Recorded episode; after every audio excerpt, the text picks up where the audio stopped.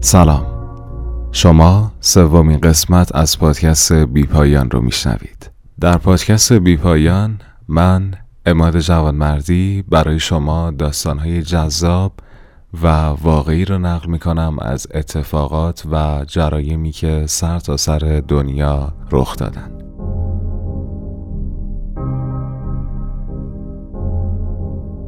پادکست بی پایان رو می‌تونید از تمام برنامه های پادکست مثل Apple Podcast، Castbox، SoundCloud و تمامی برنامه های پادکست بشنوید و همچنین می‌تونید در اینستاگرام ما هم با ما در ارتباط باشید. اینستاگرام ما هم به نشانی بی پایان underline پادکست در اختیار شما هست.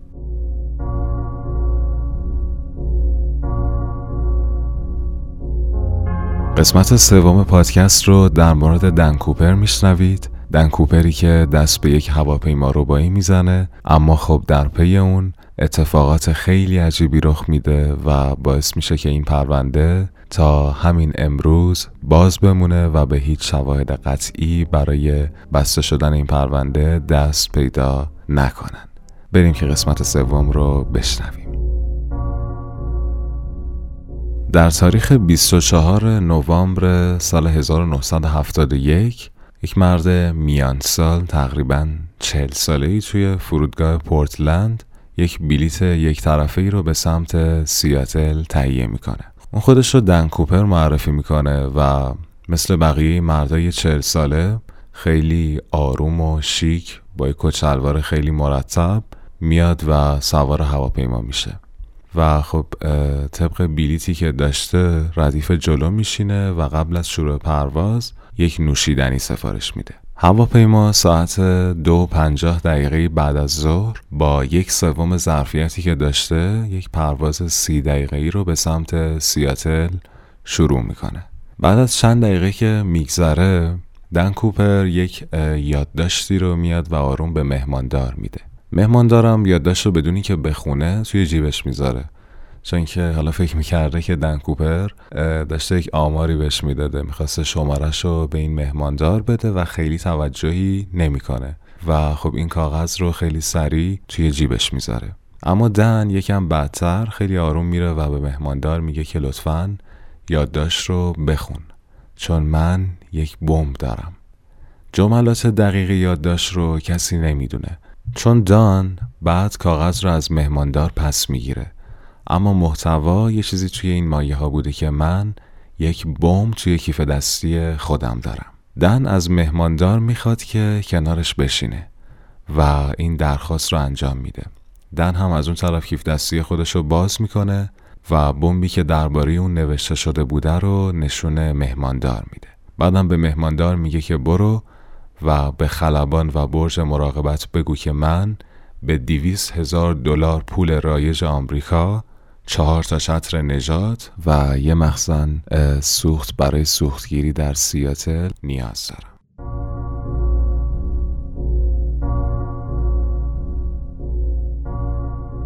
مهمان دارم. خب خیلی ترسیده بوده و خیلی سریع میره به خلبان. موضوعی که دن بهش گفته بوده رو بهش منتقل می‌کنه به خلبان.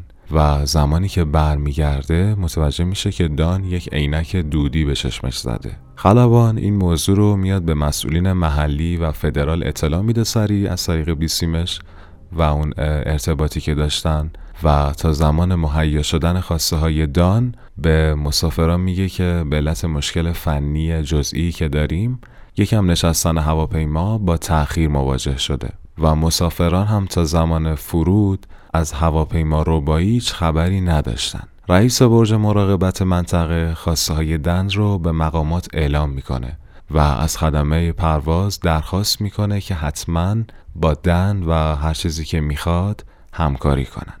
برای اینکه خواسته اجرایی بشه FBI و پلیس سیاتل دو ساعت از خلبان وقت می‌گیرن. یعنی این هواپیما تقریبا چیزی هلوش سه ساعت توی آسمون داشته پرواز می‌کرده. یک پروازی که نیم ساعت قرار بوده طول بکشه. کسایی که توی پرواز حاضر بودن میگن که دن خیلی آروم و با ادب بوده و خیلی خوب صحبت می‌کرده و خیلی با تومعنینه دست به عمل می‌زده. حتی پول نوشیدنی که اول کار گرفته رو هم به خدمه پرداخت می‌کنه و به علت طول کشیدن پرواز از خدمه می‌خواد که خیلی سریع به مسافرین غذا رو بدن و تمام غذاهایی هم که به حالا مسافرا داده شده بوده رو میاد و حساب می‌کنه. FBI هم از اون طرف میاد پولا رو سریع از بانک های سیاتل جمع می‌کنه و ده هزار تا 20 دلاری نو با سریال رهگیری که داشته که حالا همشون هم این سریال هاشون با حرف ال شروع می شده و سریال اونها رو هم از یک الگوی مشخص انتخاب می‌کنن تا FBI بعدا بتونه پولها رو ردگیری کنه. یک چتر نجاتی رو هم برای دن آماده می‌کنن که استفاده نظامی داشته. اما بعد که دن متوجه میشه اون چتر نجات نظامی رو قبول نمی‌کنه و از پلیس می‌خواد که یک چتر نجات معمولی رو براش حالا تهیه بکنن و آماده کنن تا بتونه از اون استفاده بکنه. تقریبا سه ساعت از پرواز به سیاتل گذشته بوده یعنی ساعت تقریبا 5 و 25 دقیقه که به خلبان اطلاع میدن که خواسته های دن همش فراهم شده و مقامات آماده تحویل حالا تمام خواسته های دن هستن دن هم قبل از فرود به همه مسافرها اعلام می‌کنه که اون از خلبان ها درخواستی داشته و یکی از اونها باید درخواست اونو عملی کنه. و خدمه هم به مسافرها اعلام می‌کنن که هیچ خطری اونها رو تهدید نخواهد کرد. همینجا بوده که مسافران متوجه میشن که آره دن داستان ما یک هواپیما روبا هست و به همین دلیل فرودشون تأخیر داشته. اول از مسافران می‌خواد که پرده پنجره ها رو بکشن تا از تیراندازی در امان بمونن و می‌خواد یکی از مسافرا وسایل دان رو بره و از پلیس تحویل بگیره. وقتی دان چتر نجات و پول رو از مسافرا تحویل می‌گیره به مهماندارا و تمام مسافرا دستور میده که هواپیما رو خیلی سریع ترک کنن. بعد از خالی شدن هواپیما و فقط موندن دو خلبان و سه نفر از خدمه سوختگیری هواپیما شروع میشه. وقتی که سوختگیری داشته انجام می‌شده دان از خلبانا می‌خواد که هواپیما با کمترین سرعت ممکن به سمت مکزیک حرکت کنه. ارتفاع پرواز و بیشتر از 3000 متر میگه نباید باشه و تأکید می‌کنه که شرخهای هواپیما باید در حین پرواز باز باشن. خلبان بهش میگه که سوخت پرواز مطمئنا تا قبل از رسیدن به مکزیک تموم میشه و دن هم با برج مراقبت و خلبان موافقت می‌کنه و باهاشون به توافق می‌رسه که آره ما توی نوادا هم یک جایی میشینیم و یک سوختگیری مجددی رو انجام میدیم برای رسیدن به مکزیک. دن قبل از شروع پرواز از پنج نفری که توی هواپیما بودن درخواست می‌کنه که همه به داخل کابین خلبان برن. تقریبا ساعت هفت و چهل دقیقه هواپیما آماده پرواز میشه. بعد از اینکه هواپیما حرکت می‌کنه چهار تا جت جنگی یک طوری که دن متوجه نشه که حالا هواپیما رو دارن دنبال می‌کنن شروع می‌کنن به حرکت پشت سر هواپیما. ساعت ده خلبان یک دفعه متوجه آلارم درب عقب هواپیما میشه و خب آلارمی که می‌داده این بوده که درب عقب هواپیما باز شده. اما احتمال میده که از سیستم هواپیما بوده و حالا شاید دچار یک نقص فنی شده و همین باعث این آلارم شده و اون رو خیلی جدی نمی‌گیره. چون باز کردن درب عقب هواپیما اونم در حین پرواز فقط از یک متخصص خبره برمی اومده. بعد از چند دقیقه صدای بوغ اختار تغییر فشار داخل هواپیما بلند میشه و همونجا خلبان حدس می‌زنه که آره دن از هواپیما با چتر نجات و پولها پریده پایین. چون قبل از اون یکی از اون پنج نفری که توی هواپیما بودن دیده بوده که دان داره کراواتش رو باز می‌کنه. و خب می‌دونستن که شاید این باز کردن کراواتش دلیلی بوده که شاید بخواد چتر نجاتش رو بپوشه. تقریبا ساعت ده و 15 دقیقه هواپیما در حالی که در عقب اون باز بوده توی یکی از شهرهای نوادا فرود میاد. همونجا هم جستجوها برای پیدا کردن دن شروع میشه. FBI تحقیقاتی از شاهدا انجام میده که تعدادی طرح از شهره دان به دست میاد. پلیس و اف بی آی سریعا شروع می‌کنن به دستگیری حالا تمام کسایی که شبیه دن بودن و یه چیزی هلوش 800 تا مزنون به استناد اون طرح شهری که از شاهدا و حاضران توی هواپیما به دست آورده بودن پیدا می‌کنن و دستگیرشون می‌کنن. همه 800 نفر به جز دو نفر از اونها کنار گذاشته میشن. اولیش یه مردی بوده به اسم دیبی کوپر.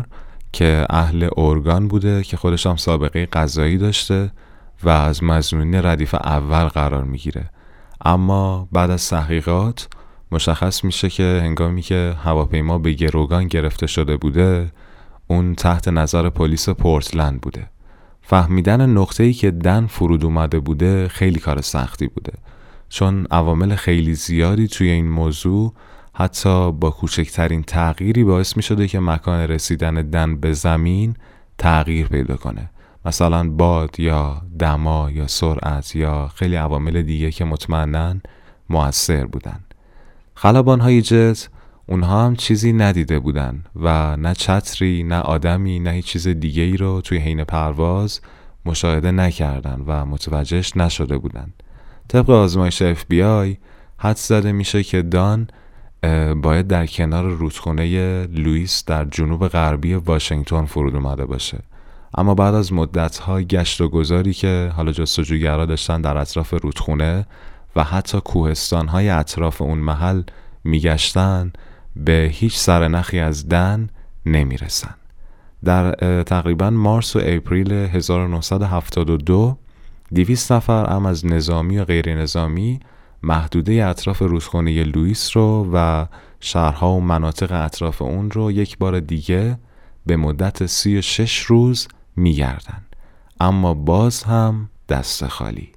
در یکی از این تحقیقات دو زن بازمونده های یک جسد رو پیدا می‌کنن. بعد از آزمایشات معلوم میشه که جسد متعلق به دختر نوجوانی که چند هفته قبل به قتل رسیده بوده.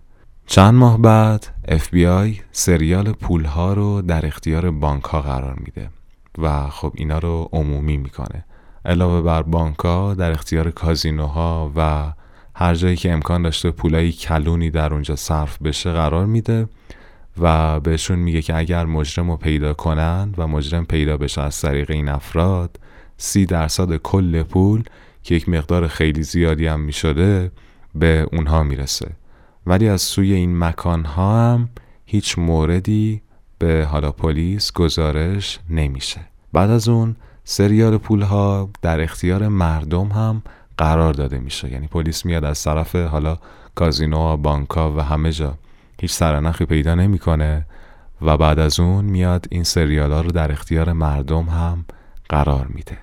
سه سال متوالی یعنی 74 1973 و 75 چند بار سریال پول ها باز در مطبوعات مختلف چاپ میشه و مجدگانی پیدا کردن منبع پول ها از 5000 دلاری که بوده به 18000 دلار می‌رسیده که خب پول خیلی زیادی هم بوده برای سال 1973 ولی باز هم هیچ موردی گزارش نمیشه.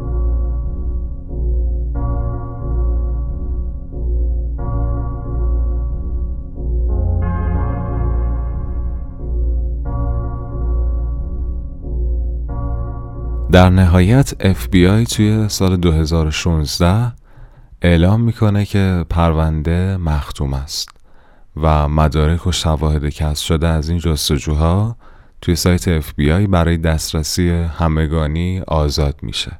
در طول همه این سالها تنها مدارکی که حالا قابل استناد بودن و می‌شده بهشون اعتنا کرد دو تا مدرک بیشتر نبودن از دن کوپر. اولین مورد این بوده که دستورالعمل باز کردن درب عقب هواپیمای بوینگ 727 در شمال دریاچه مروین یعنی تقریبا 61 متری جایی بوده که گشت و گذار انجام داده بودن و دنبال دنکوپر گشته بودن. توی سال 1978 توسط یک شکارچی گوزن کشف میشه. دومین سرنخ که حالا قابل استناد بوده سال 1980 بوده. یعنی دو سال بعد که برایان اینگرام هشت ساله زمانی که داشته برای درست کردن قلعه شنی حالا کنار ساحل بوده کنار رودخونه کلمبیا داشته گشت می‌زده و یک قلعه شنی درست می‌کرده که سه تا بسته پول پیدا می‌کنه. پول ها از هم پاشیده شده بوده. اما همچنان کش پول دور اون سالم بوده.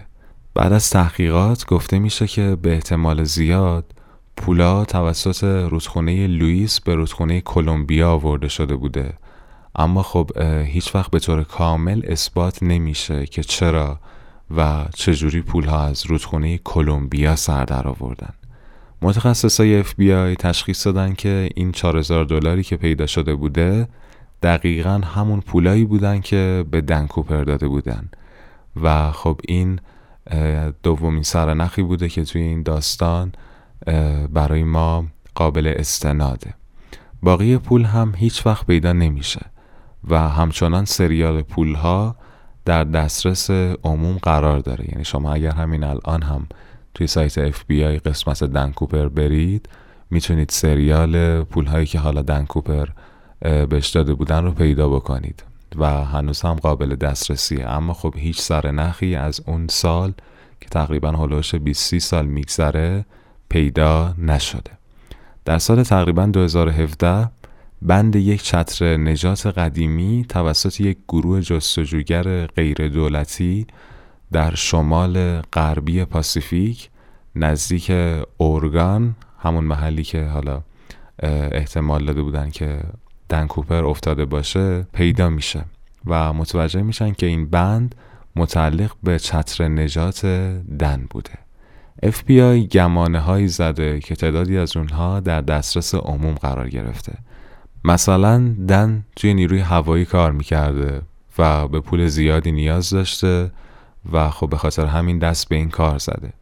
ولی ریسک خیلی بالای این کار با عقل جور در نمیاد که کسی برای پول بخواد همچین کاری بکنه. بخواد سوار هواپیما بشه و خودش حالا پرس بکنه پایین از هواپیما. یا از اون طرف گفته بودن شاید دنکوپر یک فرد ماجراجویی بوده که این کار فقط برای اینکه ثابت بکنه این کار شدنی انجام داده بوده. یکی دیگه از تئوریایی که FBI مطرح می‌کنه این بوده که سارق اسم خودش رو از یک شخصیت محبوب کامیک فرانسوی بلژیکی به نام دن کوپر که یک خلبان سلطنتی کانادا بوده و ماجراجویی زیادی را انجام می‌داده برداشته بوده و احتمال میدن که زمانی که برای انجام مأموریت در اروپا بوده با این شخصیت کامیک روبرو شده. و یا اینکه اون کانادایی بوده و در کانادا هم این کامیک بوک خیلی حالا فروش زیادی داشته و خب اینو گرفته بوده و خونده بوده. این احتمال که اون آمریکایی نبوده خیلی بالاست. به خاطر اینکه دنکوپر وقتی که می‌خواسته درخواست پول بکنه گفته بوده که مثلا من 20 هزار دلار پول رایج آمریکا رو می‌خوام. و خب خود مردم آمریکا نمیگن که پول رایج آمریکا. این نشون میده که شاید از یک کشور دیگه بوده. همچنین شواهد نشون میدن که اون به تکنیک های پرواز و اصولا مواردی که به پرواز مربوط میشه مسلط بوده. چهار تا چتر نیاز داشته چون این فشار روانی رو ایجاد می‌کرده که می‌خواد چند تا گروگان هم با خودش داشته باشه و همچنین مطمئن بشه که وسایل تقلبی بهش ندادن. و می‌دونسته که بهترین گزینه برای بیرون پریدن از هواپیما بوینگ 727 چون موتور هواپیما به شکلیه که این امر رو راحت می‌کنه و اینکه بوینگ 727 این توانایی رو داره که در ارتفاع کم با سرعت کم پرواز کنه. همه این موارد این احتمال رو بالا می‌بره که اون در نیروی هوایی کار می‌کرده. همین که اون دست نوشته رو از بین برده و عینک دودی زده و پول خیلی زیادی درخواست نکرده این موضوع رو نشون میده که آگاهی اون از عملش تا چه حد بالا بوده.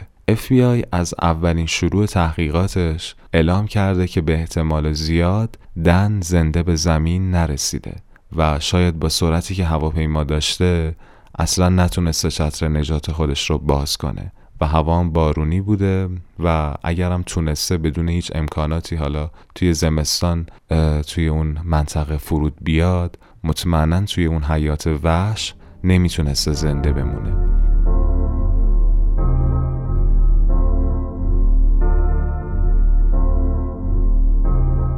سال 2016 FBI پرونده رو مختومه اعلام می‌کنه و میگه که این پرونده به نتیجه ای نرسیده ولی ما همچنان پذیرای اطلاعات شما هستیم. سوالات خیلی زیادی توی ذهن ما به وجود میاد. اینکه خب مطمئنا اگر دن کوپر از اون پرواز خودش رو انداخته بوده پایین خب چرا توسط اون تیم جستجوگر پیدا نشده بوده؟ یا اینکه اون پول ها سرنوشتشون چی شد بالاخره؟ اون دست پولی که توی کلمبیا پیدا شده بود اون اصلا چجوری به کلمبیا رسیده بود؟ و این حالا حدس و گمان هایی که زده بودن از طرف دریا رسیده باشه نمی‌تونه حدس و گمان های خیلی مطمئنی باشه و قابل استناد باشه. و تمام این شواهد و حدس و گمان ها دست به دست هم دادن تا پرونده دن کوپر هیچ وقت حل نشه و مختومه اعلام بشه و ما همچنان ندونیم که دن کوپر آیا همچنان زنده است و یک جایی داره یک زندگی لوکسی رو تجربه می‌کنه یا شاید هم اصلا به زمین نرسیده. ممنونیم از اینکه این قسمت پادکست رو هم شنیدید. امیدواریم که از شنیدن این داستان هم لذت برده باشید. ممنون میشیم اگر نظراتتون رو در برنامه های پادکست یا در اینستاگرام به ما منتقل کنید تا بتونیم در بهتر شدن پادکست هر آنچه بیشتر تلاشمون رو انجام بدیم. ممنونیم از اینکه شنیدید. تا پادکست بعدی خدا نگهدار.